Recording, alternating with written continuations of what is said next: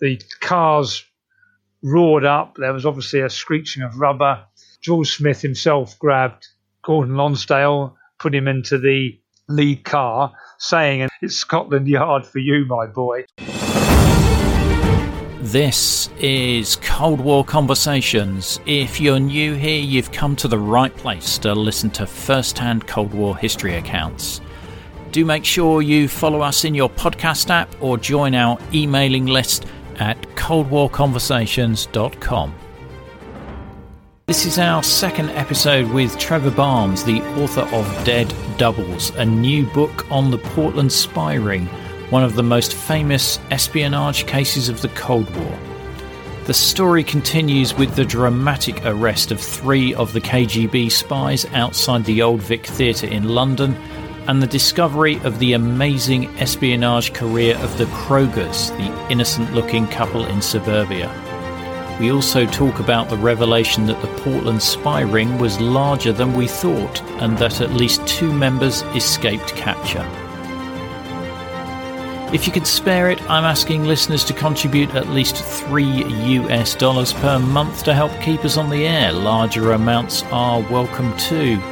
Plus, you can get that sought after Cold War Conversations drinks coaster as a monthly financial supporter. Plus, you bask in the warm glow of knowing that you're helping to preserve Cold War history.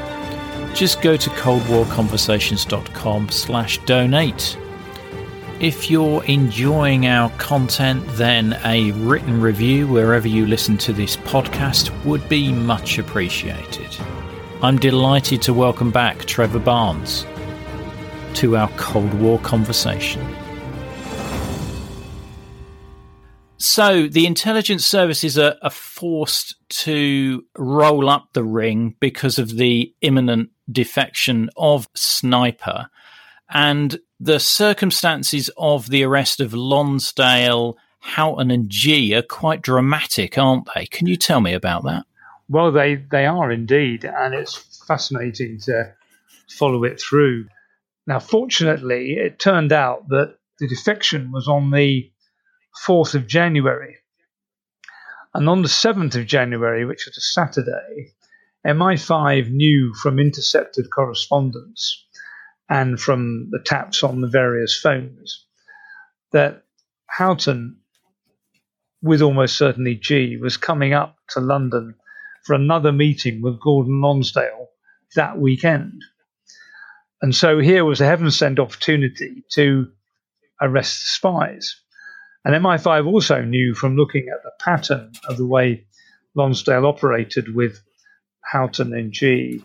And by this stage, by the way, the wonderful GCHQ intercepts and decrypting of the messages involving Lonsdale back and forth to Moscow revealed that there were two spies that were talked about, and only two spies talked about in those messages and interchanges with Moscow Center. One was codenamed Shah, who was Houghton, the other one was Assia.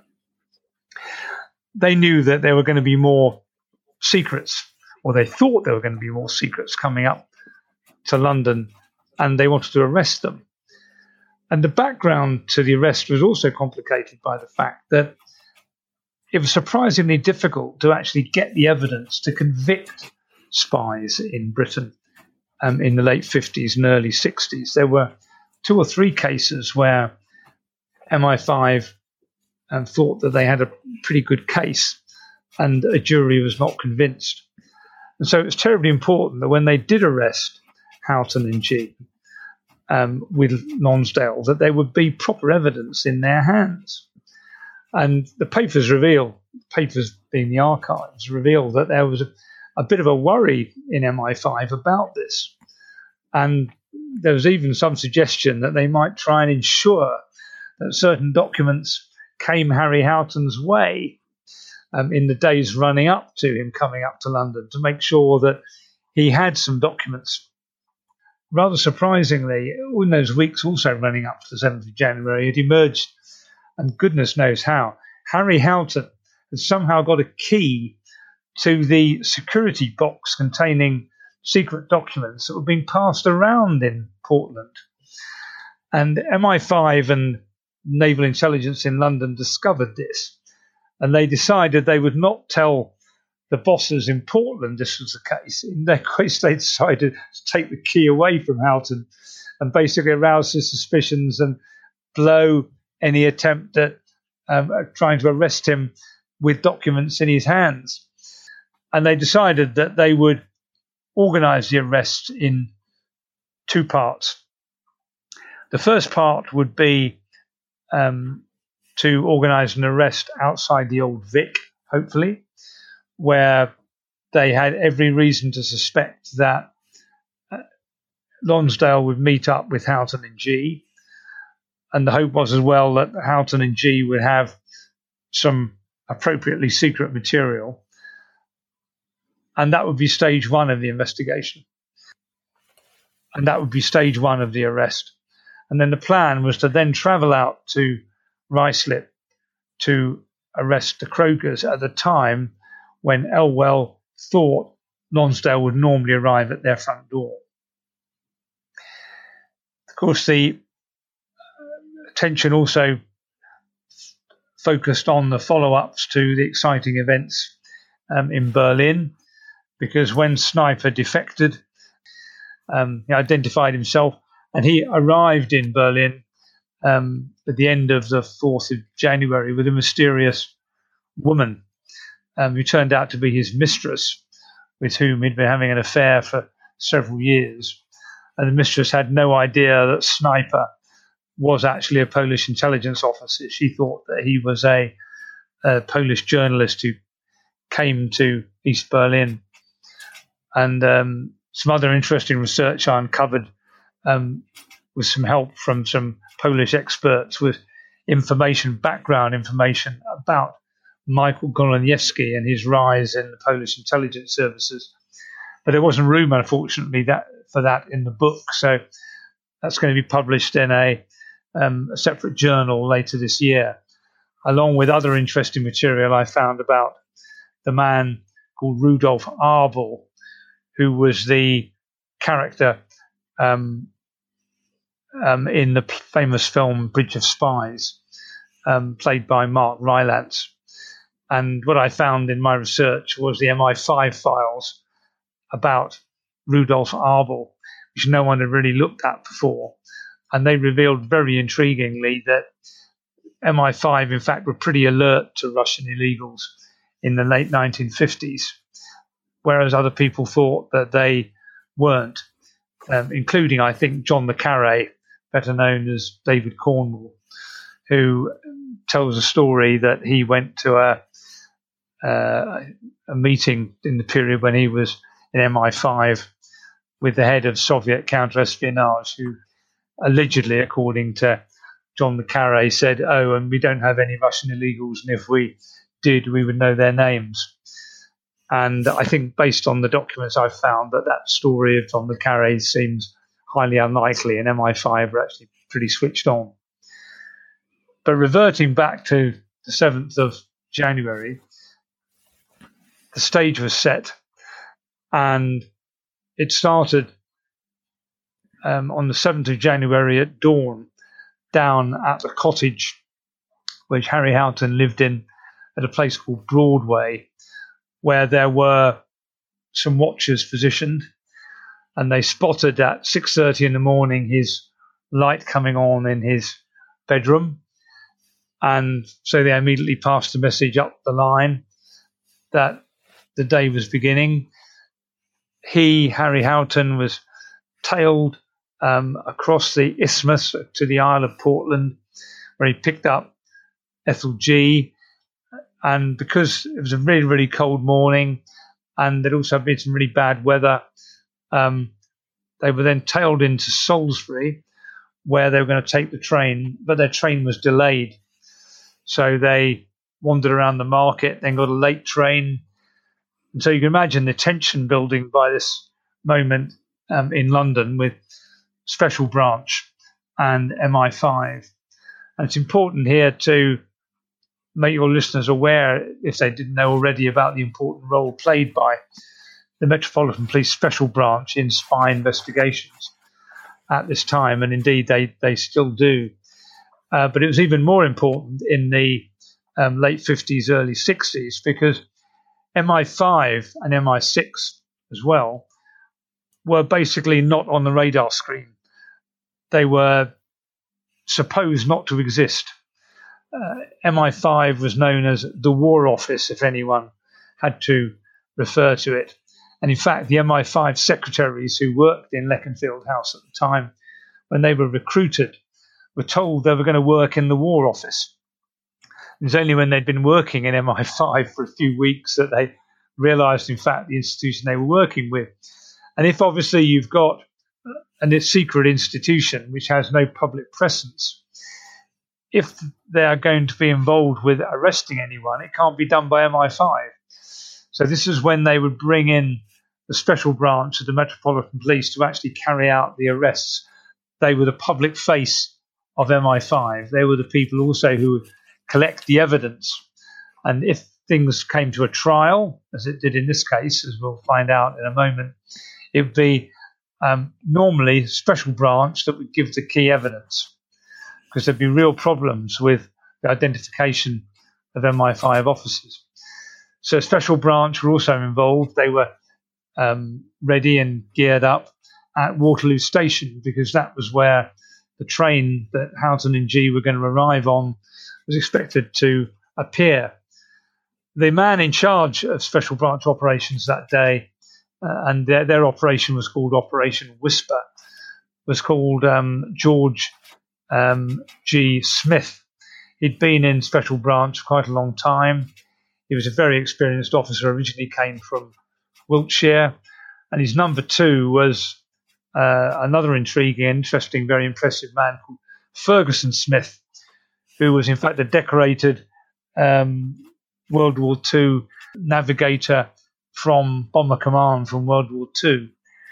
And Ferguson Smith had been traveling um, and getting ready to travel on the same train as Houghton and Gee, and that's what he did.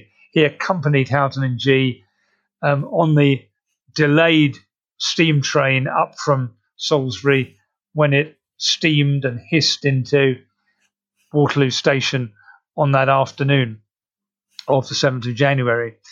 And there were a team of watchers, both MI5 and special branch officers who were in disguise and waiting at Waterloo Station. Uh, George Smith himself decided that he'd wear a French beret for some reason, thinking that that would keep him in disguise. But you had um, MI5 watchers who were there as newspaper vendors, um, others were porters, and they tailed uh, Houghton and Gee when they arrived out of the station. And um, what they did, uh, and this was uh, a cause of alarm at the time, um, Houghton and Gee didn't immediately go to the Old Vic Instead, they jumped on a bus, and there was, as you can imagine, incredible panic amongst the um, the watchers at the time. One of them, luckily, managed to put on a turn of speed and jumped onto the um, old style deck platform at the back of the London bus and went with Houghton and Gee. And it turned out that they went to a market uh, about 10, 15 minutes bus ride away. And again, there was more panic on the part of this watcher who'd gone with them because he was all alone and he didn't know where Houghton and Gee were going to go. But fortunately for him and for the whole operation, Houghton and Gee wandered through the market, ambled back, and got the bus back to Waterloo. As you can imagine, there was a, a mass um, letting out of deep sighs at that moment. And Houghton and Gee walked across to the old Vic, and a moment or two later appeared Gordon Lonsdale. So this is obviously an absolutely crucial moment. Gee was walking along with a shopping bag, and Gordon Lonsdale inserted himself. He came up behind the two of them put his arms over their shoulders, and at that moment he grabbed, in a very gentle, friendly way, the shopping bag from Ethel Gee. And that was when the arrest took place because George Smith, superintendent of the Special Branch, he waved a handkerchief, which was a sign to the um, officers around him to move in for the arrests, stood in front of them and said, You're under arrest. I'm from Scotland Yard. And the cars roared up. There was obviously a screeching of rubber. Um, George Smith himself grabbed Gordon Lonsdale, put him into the lead car, saying, and this was in the, the court transcript, saying, It's Scotland Yard for you, my boy. And um, put him in that car. I thought he was going to say, You're nicked or something like that. I thought it was going to be like the Sweeney. It wasn't quite as corny as that, Ian, but it wasn't far off.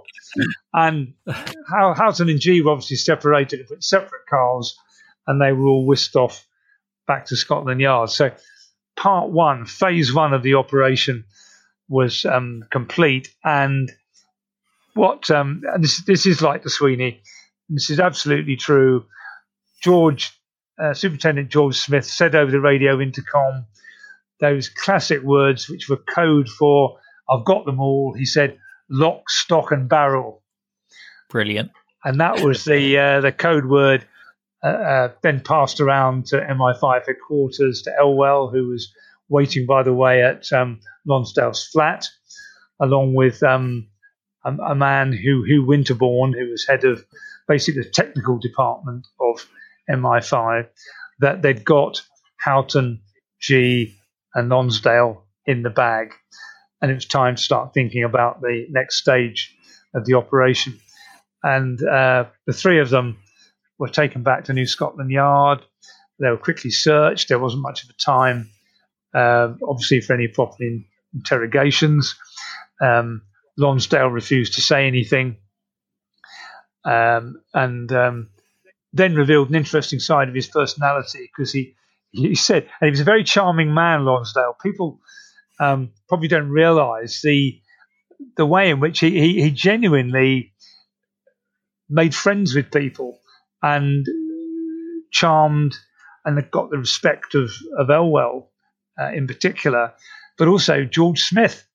And uh, he said to Smith, um, I've obviously got a lot of time to spend. Um, is there any chance that anyone could play chess with me? And Smith was so charmed, he, he, he asked around, and there was a police officer who did play chess. And so he was asked to play chess to while away the time with Lonsdale while uh, they went off the next phase of the operation. Um, Houghton and Gee um, were both flummoxed and said they'd make a statement later. It, it was all very confusing for them. The important thing for MI5 and Special Branch was to get out to Ruislip in time.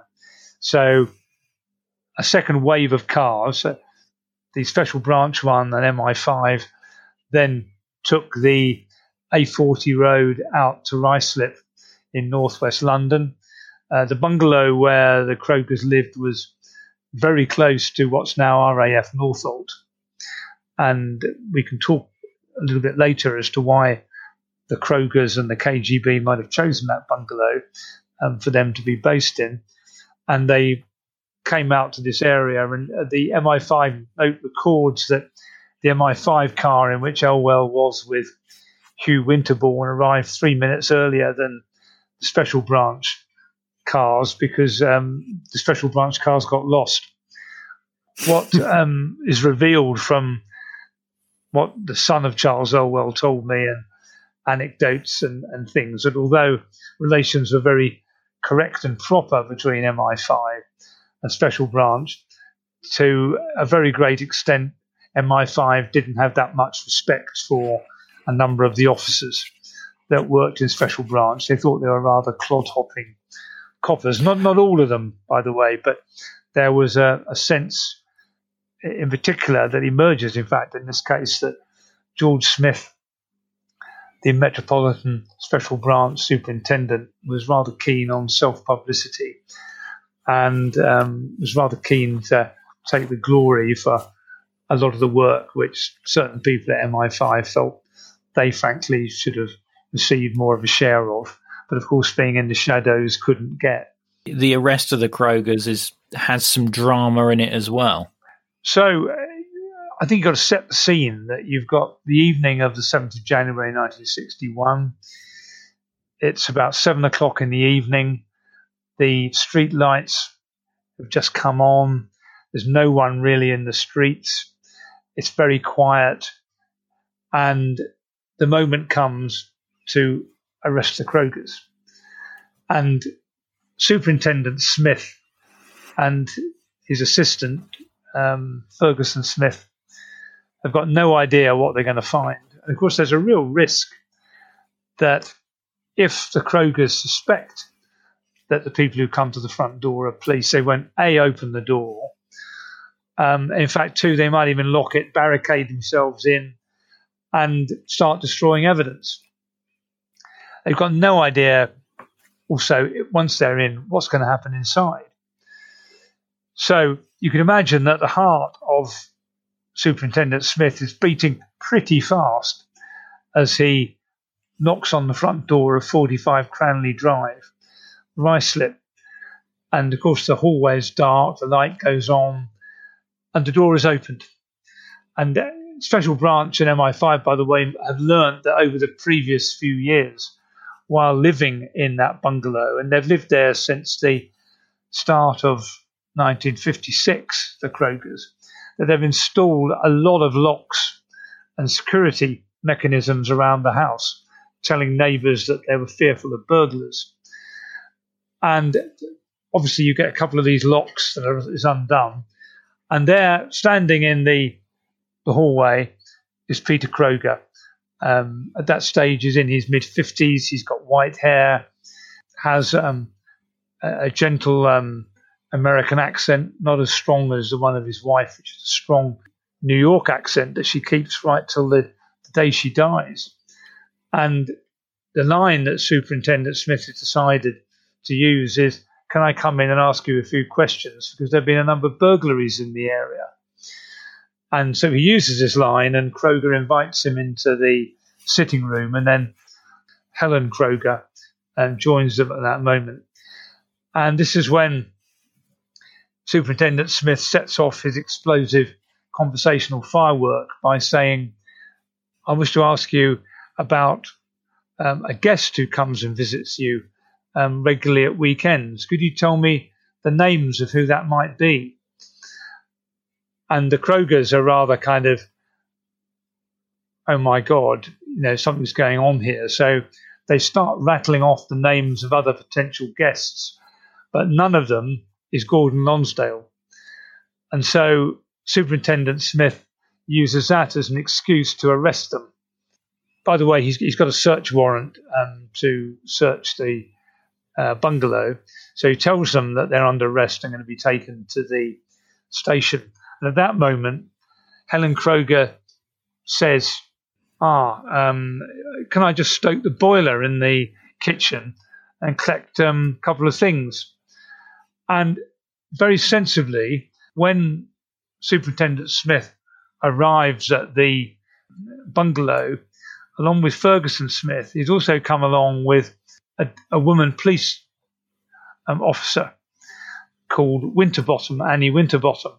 You could imagine this is not in the in the files, but you could imagine that Smith is a bit suspicious, so he nods that she can go off. She, Helen Kroger, but um, make sure that Annie Winterbottom goes with her.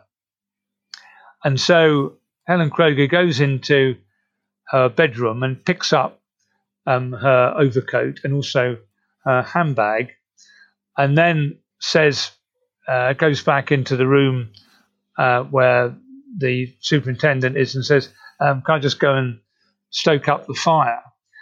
Because a lot of places at that stage had coal fired burners um, and stoves in the kitchen.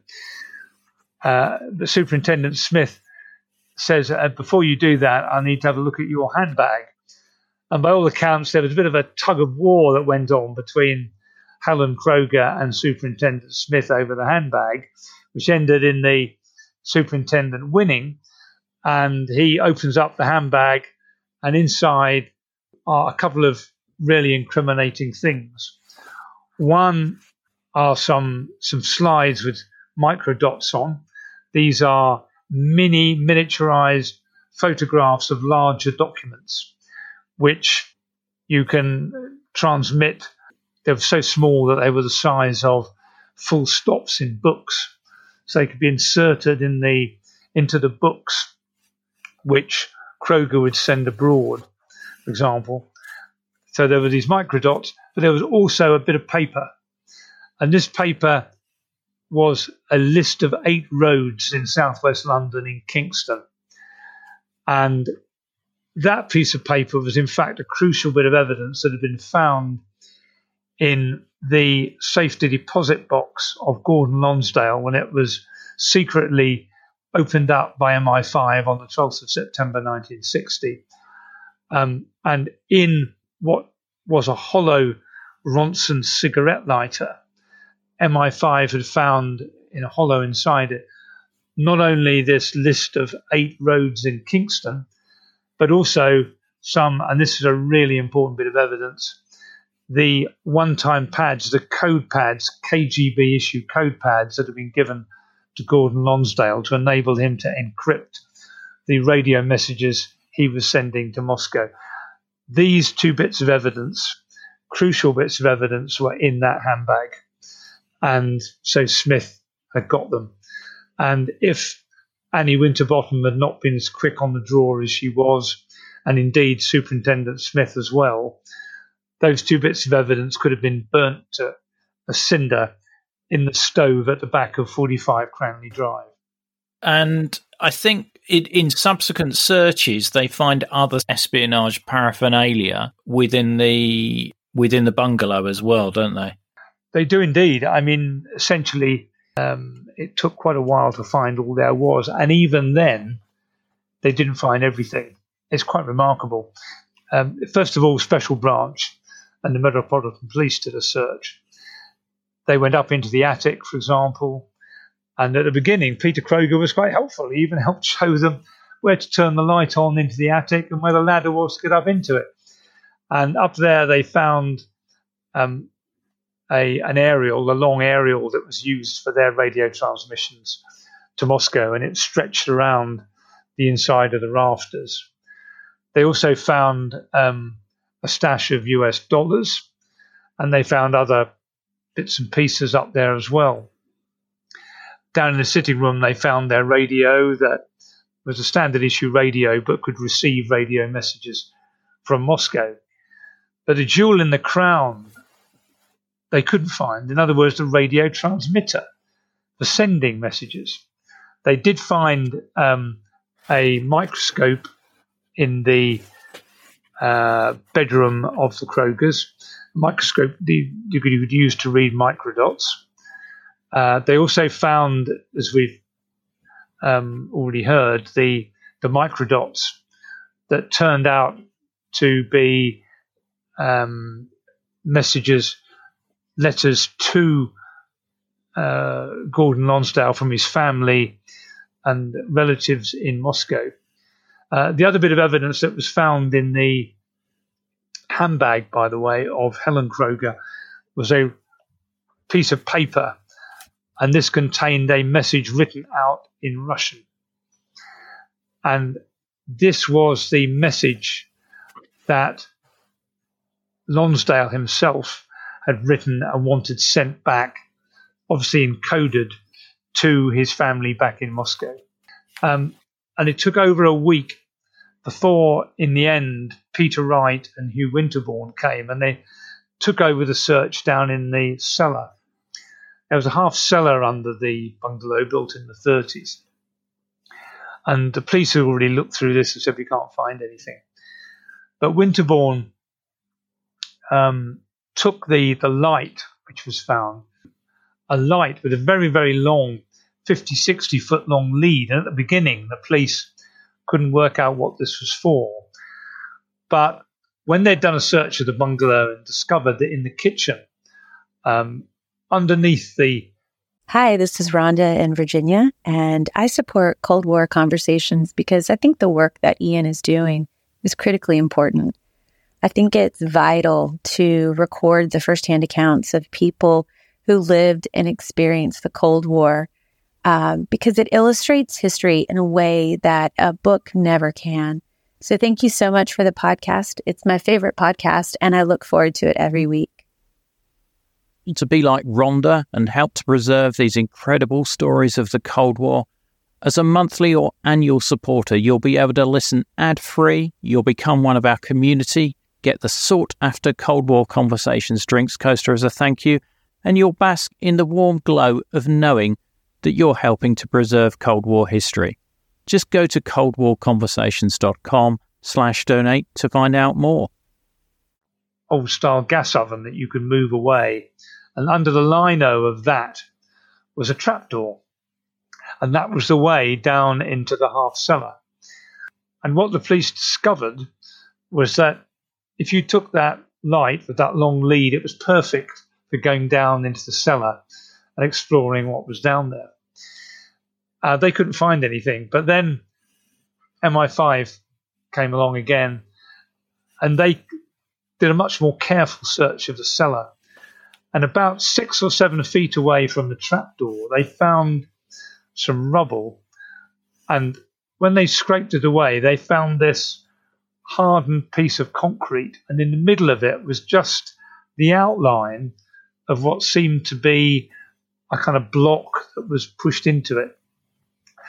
And they prized that out, and inside was another perfectly hidden hiding place. And inside there were three or four packages carefully wrapped in plastic. And one of those contained the treasure they'd been looking for the flash transmission radio transmitter state of the art in 1960, anyway, um, radio equipment, along with in other plastic bags there, a piece of equipment that enabled you to encode messages, which, if you type them out in Morse, would take you 15 or 20 seconds to send. You can encode them onto a piece of tape, put them onto this machine, link it up with the radio transmitter, and in a flash, literally a matter of a couple of seconds, a burst of radio transmission would go back to Moscow containing the whole of that message. And that was what they had found. So immediately, MI5 sent that off to GCHQ. GCHQ's experts took it apart, looked at it, and said, look, this really is state of the art flash transmission equipment. We haven't seen anything exactly like this. We think it's pretty much brand new. We think the Krogers have only had this for probably about eight or nine months. We think they only use it for emergencies or very infrequently. They thought it had only been used probably a handful of times. And you could see why, because it was such a palaver getting it out of the cellar and getting it all set up. Yeah. And if anyone is interested in seeing what it looked like and how it worked, there's a great sequence in the film, the 1963 film called Ring of Spies, where the producers do a great reconstruction of this bit of equipment being used with the two stars of the film. David Kossoff, in fact, plays the role of Peter Kroger in that 63 film. Yeah, and I, I also find it quite intriguing that subsequent owners of the bungalow find other bits of espionage paraphernalia whilst they're doing renovations, almost like 10 or 15 years after the arrest of the Krogers. Well, you're absolutely right. Um, when subsequent owners in the early 80s were digging in the garden, they came across you know, this object hidden, buried in the back garden. And it turned out to be the Kroger's first radio. Um, the Russian sources confirm that it was called an Astra radio.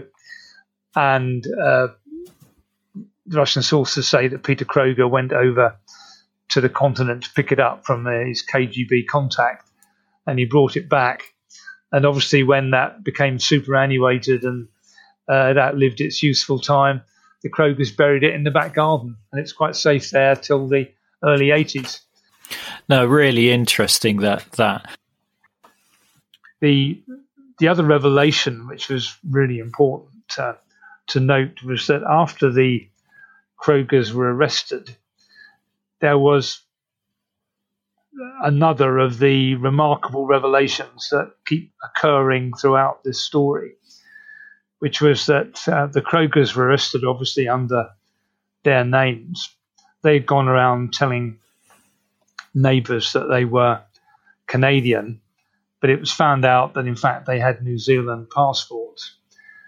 But the most remarkable point was that when they were arrested, unlike Lonsdale and Houghton and Gee, they refused to give their fingerprints over to the authorities. And so the special branch had to get a court order forcing them to provide their fingerprints, which is what they did. And so a couple of days later, the fingerprints were taken of the Krogers. These were taken by special branch back to the fingerprint department at Scotland Yard. And amazingly, within a day or two, there was a perfect match that was made. And it was made against a file of fingerprints sent around the world in February 1958, including to New Scotland Yard and MI5, by America's FBI. And the FBI said, These are the fingerprints of people we strongly suspect of being Soviet spies and linked to Rudolf Abel, the convicted Russian spy in 1957 in America. And we've been hunting them all around the world and we're enlisting your assistance. And their names are Morris and Lona Cohen. And what MI5 discovered at that point was that when they had caught the Krogers in their net, they hadn't just caught important but relatively small fry, but they caught two enormous mackerel. These were, I say, not just the spies who'd been working with Gordon Lonsdale, but these are spies who the FBI had been searching for for years and had in fact been involved in spying um, throughout World War II for the Soviets. And Lona Cohen, in fact, had played a remarkable role in the KGB penetration of Los Alamos, the Manhattan atomic bomb project. It was she who, um, in the middle of August 1945, had gone out to Albuquerque and met the brilliant 19 year old ex Harvard physicist called Ted Hall, who'd handed her the first complete plan of the atomic bomb. And this was the woman that MI5 had arrested on the 7th of January 1961. Yeah, that that is in- incredible, and they are sort of legendary husband and wife espionage pair as well. Now, the, with the court case, Lonsdale doesn't really offer any defense, but he tries to defend the Krogers, doesn't he? Uh, tries to sort of water down their importance. He, he, he does indeed. He essentially tries to take upon himself all responsibility for this and try and get the Krogers off the reading the the transcript of of the case that was only released um, into the National Archives um, quite recently is fascinating because you can see the stenographer recording word for word what's said.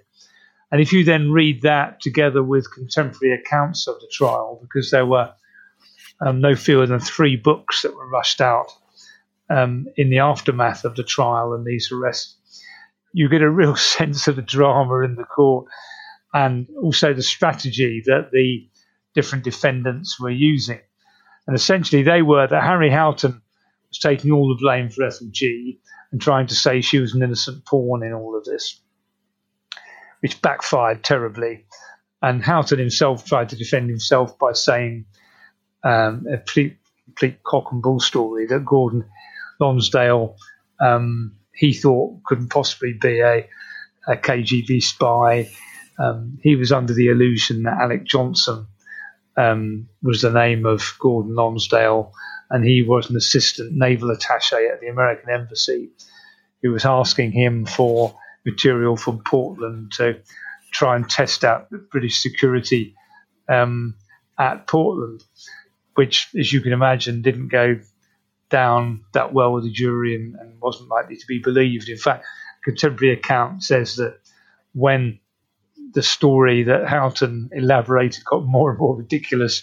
Um, at one moment, Gordon Lonsdale starts laughing um, into his hands while he's sitting in the um, in the defendant's box.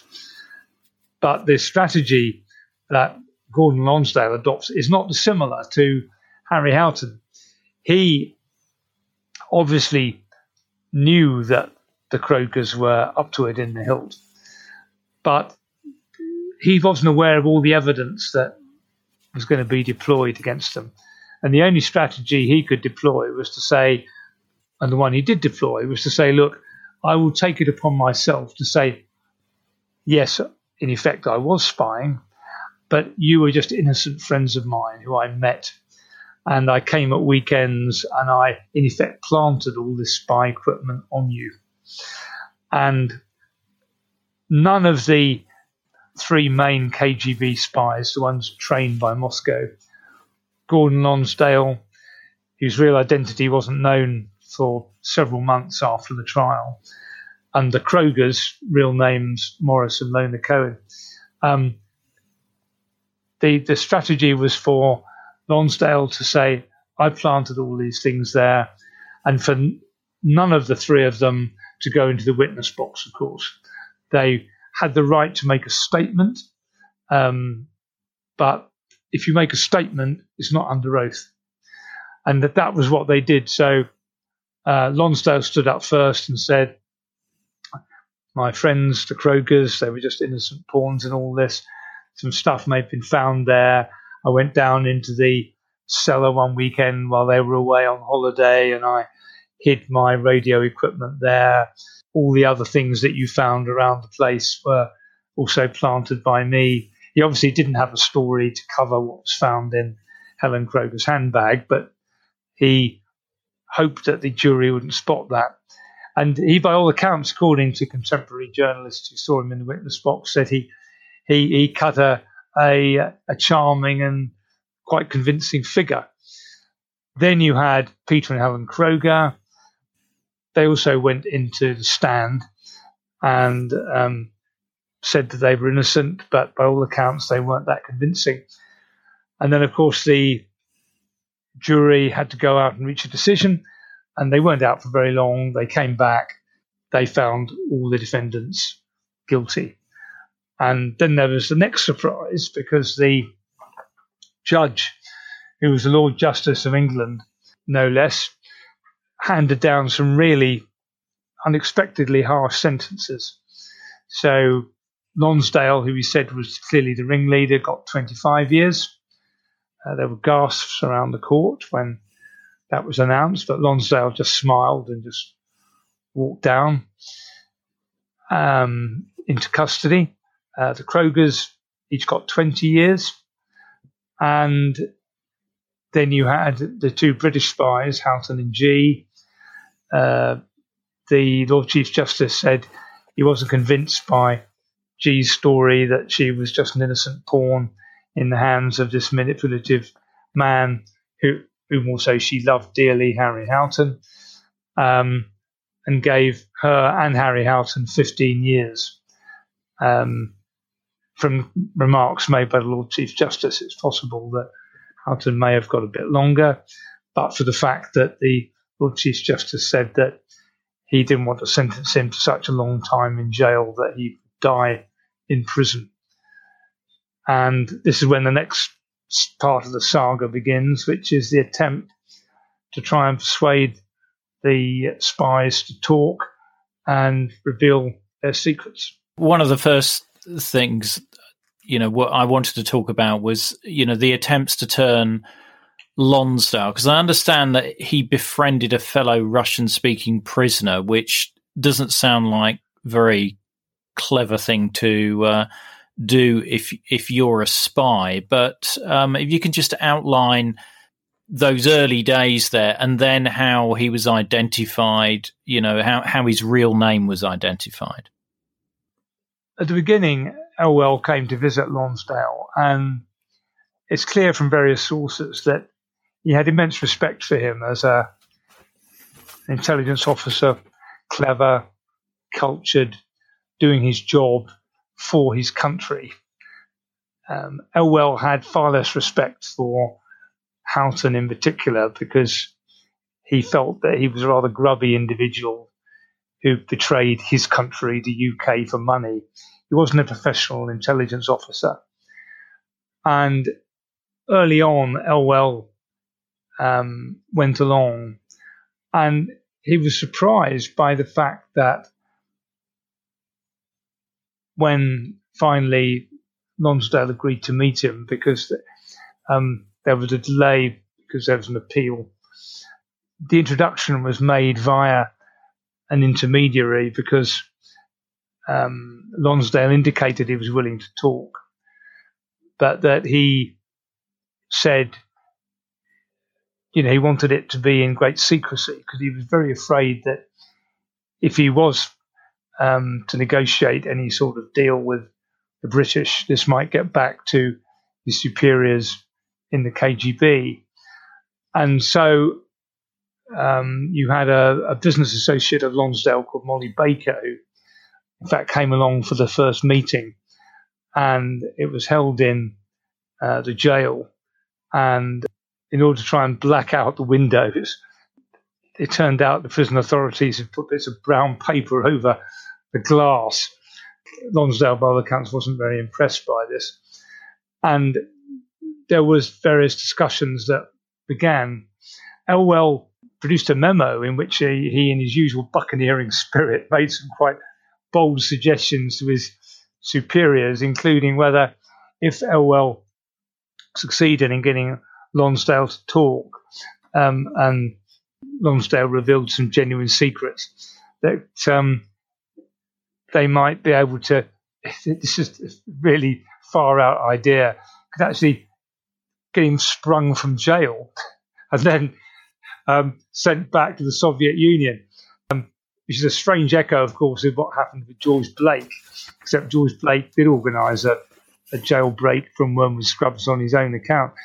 Um, needless to say, this very uh, buccaneering idea was knocked down immediately by his superiors, but they um, did agree that if Lonsdale was willing to reveal intelligence of, of value, um, it might be possible to reduce his sentence. And one of the reasons that Elwell was so sympathetic to Lonsdale was the fact that Elwell himself had been imprisoned in Colditz Castle, the famous Colditz Castle in World War II, as a prisoner of war, because he was captured and he tried to escape, and so he was sent by the Germans to Colditz Castle. So he knew what it was like facing a long, indeterminate prison sentence, and he knew as well that uh, Lonsdale had a family um, and young children back in in Moscow. Uh, Elwell, by that stage, had four young children of his own, and negotiations continue. It's a bit of an uphill struggle because the Home Office didn't really see the need to be very bold in terms of the offer that was made to Lonsdale. Uh, Lonsdale indicated, by the way, that any deal he made, he also wanted um, to be shared with the Krogers, and that he wanted a deal to be made for them as well, because he said they were older than him and he was concerned about them. And so um, there were also negotiations that were carried on by Elwell with the Krogers. But when you read the file, it's clearer that Lonsdale was much more interested and appeared much more open. But he, he said fairly early on in the negotiations he'd be willing to reveal certain secrets about tradecraft and what went on, but he would not reveal the names of any agents in Britain that he dealt with open brackets, if there were any closed brackets, um, to enable the British to arrest anyone and put them on trial. And there would be limits, in other words, to these secrets and intelligence they'd be willing to share. And in the end, a deal was done. Um, interestingly, this document that summarizes the deal that was put to Lonsdale is still a secret. It's still not been released into the archives, uh, and nor indeed have the MI5 files for the period from February 1961 onwards. In other words, about a month after the arrest. But you can piece together what that deal was, and essentially it was to offer um, to Lonsdale 10 years off his sentence if he cooperated with British intelligence and answered a questionnaire. And um, you can see in the files a questionnaire that Elwell got together, setting out a series of points about tradecraft, KGB, um, operations in Britain, and what Lonsdale was up to. And the, the background to that deal being put to Lonsdale was also tied up with the second important bit of work that Elwell was doing in 1961 after the trial, which was to work out what was the real name of Gordon Lonsdale. This was really, really important for the British because clearly they caught this KGB illegal and they wanted to find out who he really was, um, partly in order to see what else they could glean in terms of what role he'd played in Russian intelligence, but also as um, a way they hoped of putting leverage on Gordon Lonsdale to cooperate with the British. How did the real identity of Gordon Lonsdale get established? It's a fascinating story.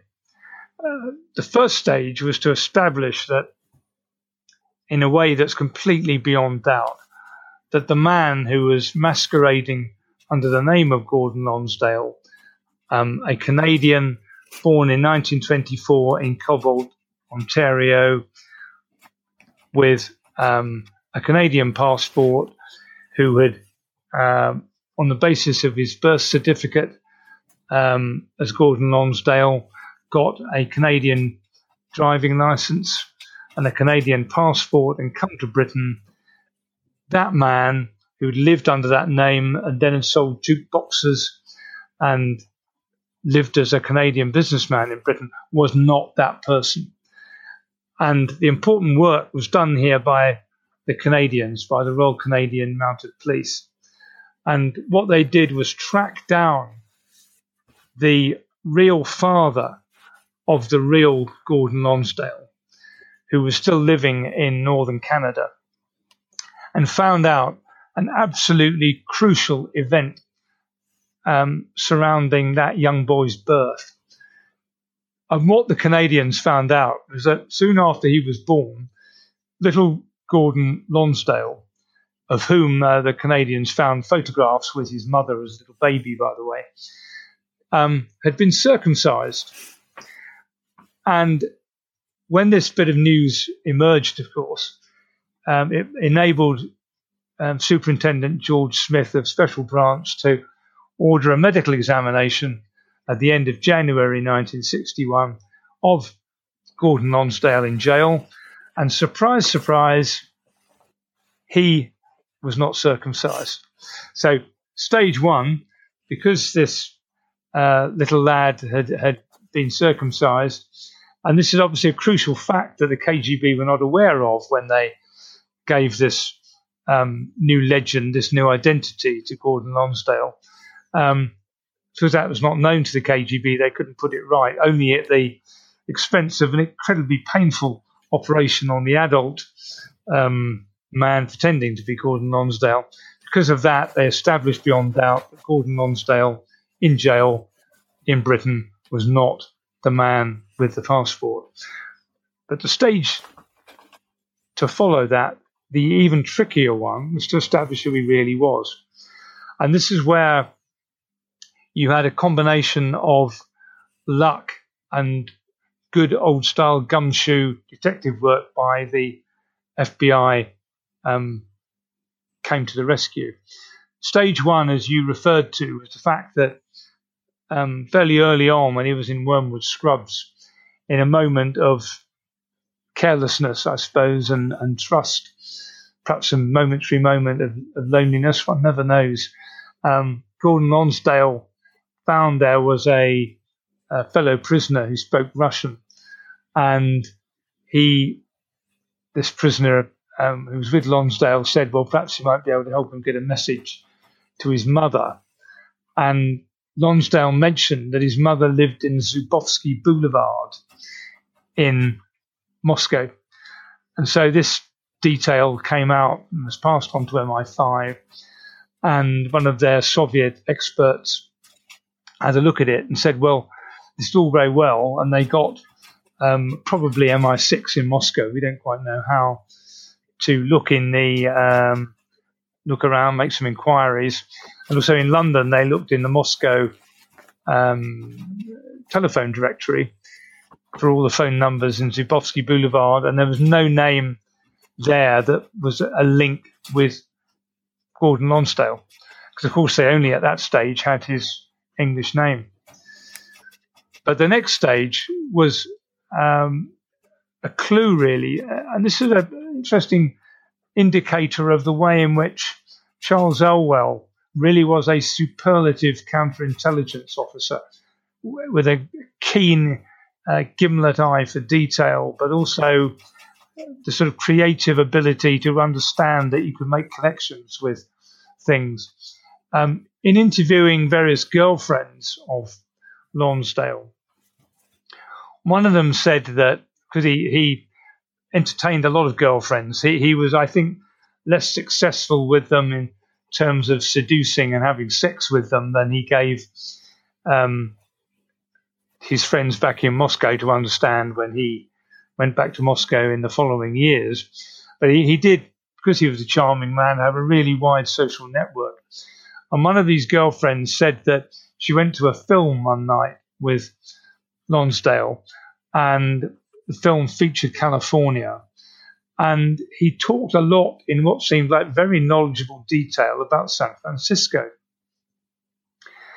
Now, early on in the inquiry, the FBI had, um, at the end of 1960, um, been doing some inquiries across America, partly in connection with um, with um, trying to locate where um, the Cohens, who we now knew to be the Krogers, uh, the Cohens had gone when they had left New York in the early 1950s and not said where they'd gone, uh, but also to follow up on Rudolf Abel and and, and things, um, and also the mysterious Gordon Lonsdale had made some inquiries um, in the San Francisco area, but no one had heard of a man called Gordon Lonsdale. But the the breakthrough came when this friend of Lonsdale's had said he remembered a lot about San Francisco. And so the FBI at that moment reopened the files and went around the schools in the San Francisco area. And they went to one school, and the retired principal remembered, she said, Yeah, we, we did have a, a Russian who came and studied in this school in the 1930s, and his name was Konon Molody. And that was the crucial breakthrough. They had a name. They started to develop the file on this young man called Konon Molody. They talked to his relatives, his cousins, and they tracked down his aunt. Um, and everything came together.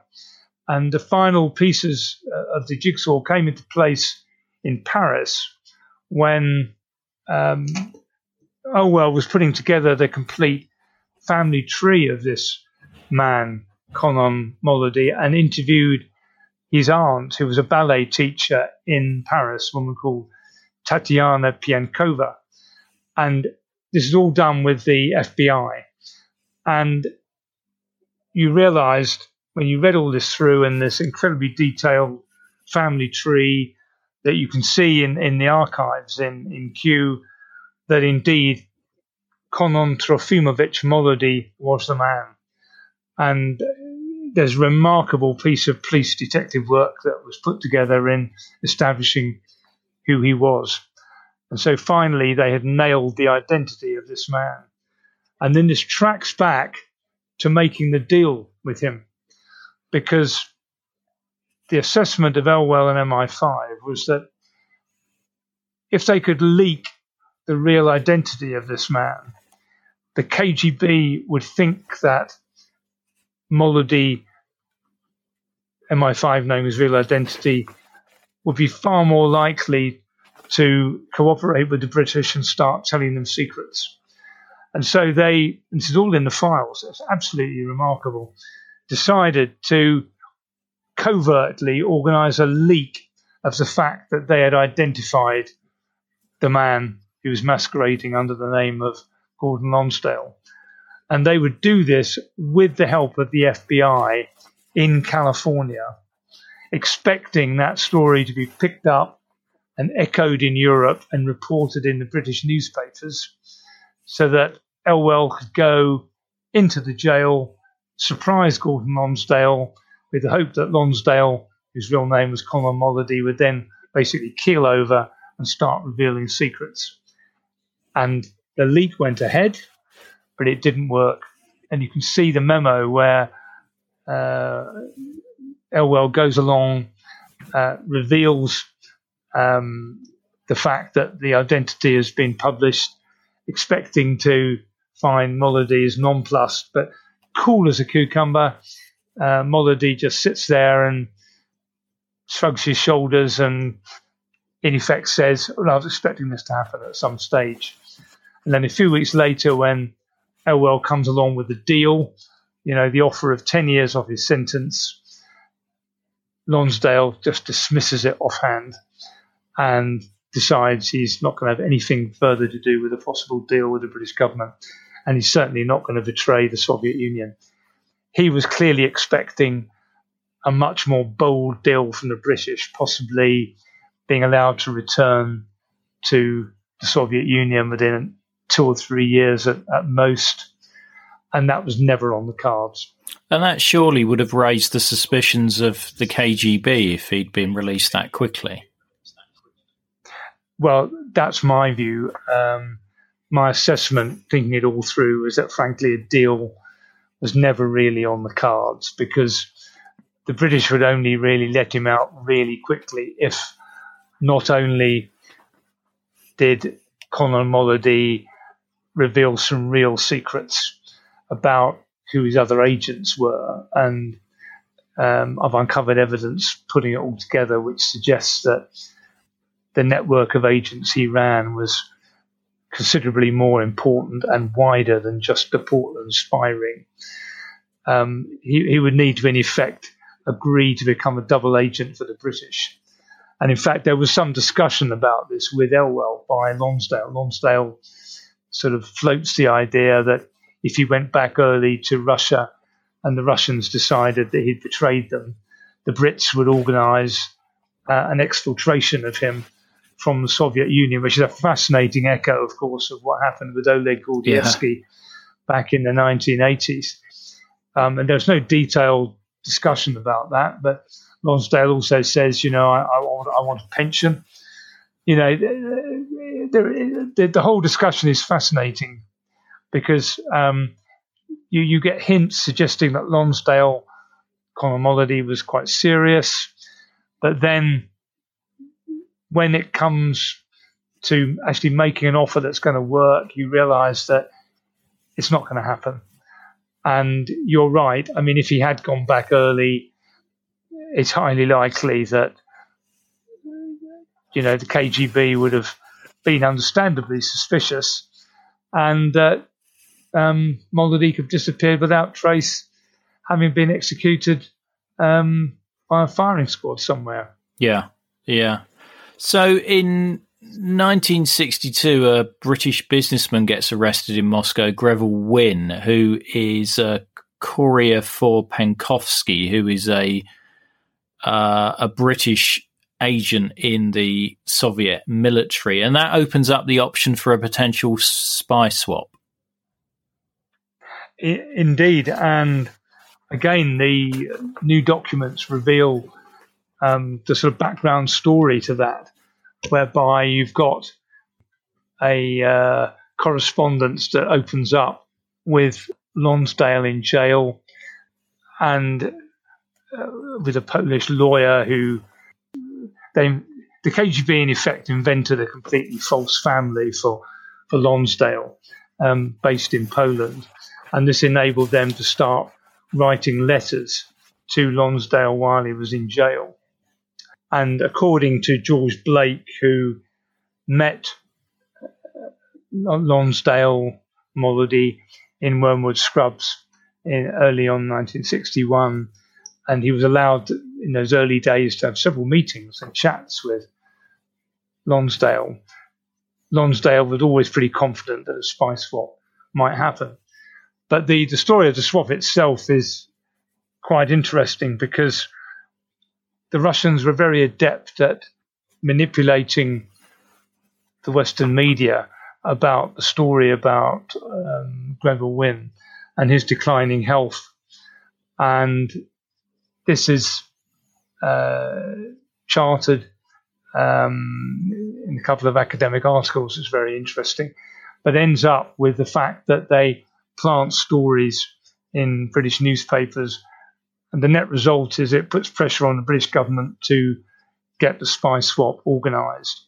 And in the end, um, it's going to happen. But it's intriguing because the Brits have not actually had to organise a spy swap before. And you can see how in the files, because it's a completely new set of circumstances, um, the British have to start negotiating with the Russians. Well, how do we do it? Because, of course, the British were very suspicious of uh, what the Russians' intentions might be. In fact, there's a fascinating document I found with a comment from Douglas-Home saying, "Well, um, how do we be? How can we be sure that when Wynne is released, he isn't poisoned by the Russians? that um, not um, you know, attacked or killed on the way home?" In other words, if we do the swap and then we get our man back, but you know he dies. And again, there are some really eerie echoes here of things like the Skripal case, you know, and the, the poisoning in, in Salisbury. But the, the funniest moment, I think, is when um, the British ambassador is instructed to contact the European Department of the Foreign Ministry of Russia to say, um, he's been instructed to start discussions about the release from jail of Gordon Lonsdale. And the response of the uh, the woman, because it's a woman in the Russian Foreign Ministry, is who is Gordon Lonsdale? and obviously, the the British diplomat's completely taken aback. But um, after various options are discussed about, you know, should this swap take place in Poland, in the end, it's decided it will take place in um, uh, early in the morning in April in 1964, and the there's no advance warning given to Molody in jail. Um, one morning, he's simply given 15 minutes to get his stuff together. Um, he says farewell to the governor, and there's a fascinating document by the MI5 officer who accompanied Lonsdale all the way from Birmingham jail, because that's where he was at the moment, down to, um, of all places, RAF Northolt, where he's going to be flown off to the RAF base at Gatow um, in in Western controlled Germany at the time, ready for the spy swap. And it really reads like a novelist's account how charming um, Lonsdale was. And it's also remarkable because it records the immediate response of Lonsdale when he's told that he's going to be freed. And when he's first told, he isn't overcome with joy. You can see a sense of kind of shock and momentary horror because he clearly doesn't know what the hell's going to happen to him when he's back in the Soviet Union. But he quickly collects himself together and realizes that this is what's been decided and he'd better go along with it. And that's what happened. So they're driven down the newly, relatively newly opened M1. And in one of those bizarre coincidences again, they drive through Ruislip and they pass by the end of Cranley Drive. and it's at that moment that Lonsdale says, Oh, and by the way, we selected the bungalow there for the Krogers to live in because we thought the radio traffic would be more easily hidden by all the RAF and other um, radio traffic of the airfield. and then they drive on onto the tarmac, and that's where the MI5 man says farewell to Gordon Lonsdale, who's obviously passed into the care of an unnamed MI6 officer. Um, he boards the plane and off they go. And they arrive in uh, RAF Gatow. He spends the night, and then a crack of dawn the next morning, um, they're taken to um, the relevant Heerstrasse Bridge, as it was then, not the Glienicke Bridge, and the exchange takes place um, uh, a little after five in the morning and there's a photo in the book um, taken on the Soviet side of the moment of the exchange, um, taken at quite a distance, but it's nonetheless quite interesting to see it. Yeah, no, it is. It is indeed. Now, the Krogers are part of a, a swap as well, which we won't go into a, a lot of detail. So they're they're swapped in 1969. So they serve another uh, five years more than Lonsdale. But it was interesting yep. what, what you said earlier about the fact that you know that there was not necessarily evidence, but indications that Lonsdale did have a wider ring. And um, I think Christopher Andrew has mentioned that he he believes that the ring numbered more than the five that who who were arrested. Well, it's it's been known ever since Vasily Mitrokhin um, defected to the West in the early '90s with his archive, and Chris Andrew published the two volumes of the Mitrokhin archive. Um, that there was at least one other spy, and this was pretty much established as fact. Um, the woman known as Melita Norwood, the granny spy, the spy who came in from the co-op, um, who was a remarkably successful um, agent for the Soviet Union, convinced communist. But according to Mitrokhin's look at the archive, she was only controlled by Gordon Lonsdale for about five weeks. Um, and she didn't like the playboy image that Gordon Lonsdale projected. He was too lightweight, not a convinced enough a stalwart, signed up member of the Communist Party for her liking because she was quite puritanical, I think, from that point of view. And so she went back in terms of control to someone from the Russian embassy. Uh, but what was quite intriguing going back over things was was piecing it all together, and there is no. I emphasize this quite carefully. There is no irrefutable evidence of this being true uh, because um, there's no evidence released in the British archives. Um, and the KGB archives um, are still closed. When I first made contact with the press bureau of the current equivalent of the first chief directorate of the KGB, i.e., the the foreign part, uh, the equivalent, if you like, of MI6 or CIA, um, to see if there might be any assistance they could help me with. Uh, and I went and visited them. The first answer was, as regards, can I have access to the archives? Um, it's very serious and solemn, niet. And so um, I knew I wasn't going to be able to do that. But if you piece together everything, I think it's pretty much beyond reasonable doubt that there was a successful penetration of Porton Down, the chemical and biological warfare research centre of Britain, just near Salisbury, and that certainly a number of secrets of Britain's chemical and biological weapons were passed to the Russians via what seems most likely Lonsdale and the Krogers. And that um, also, for example, some of the secrets and the details of CS gas, which was first developed by the British there, were passed to the Russians in that way. And then again, another eerie echo of what's been going on in recent years.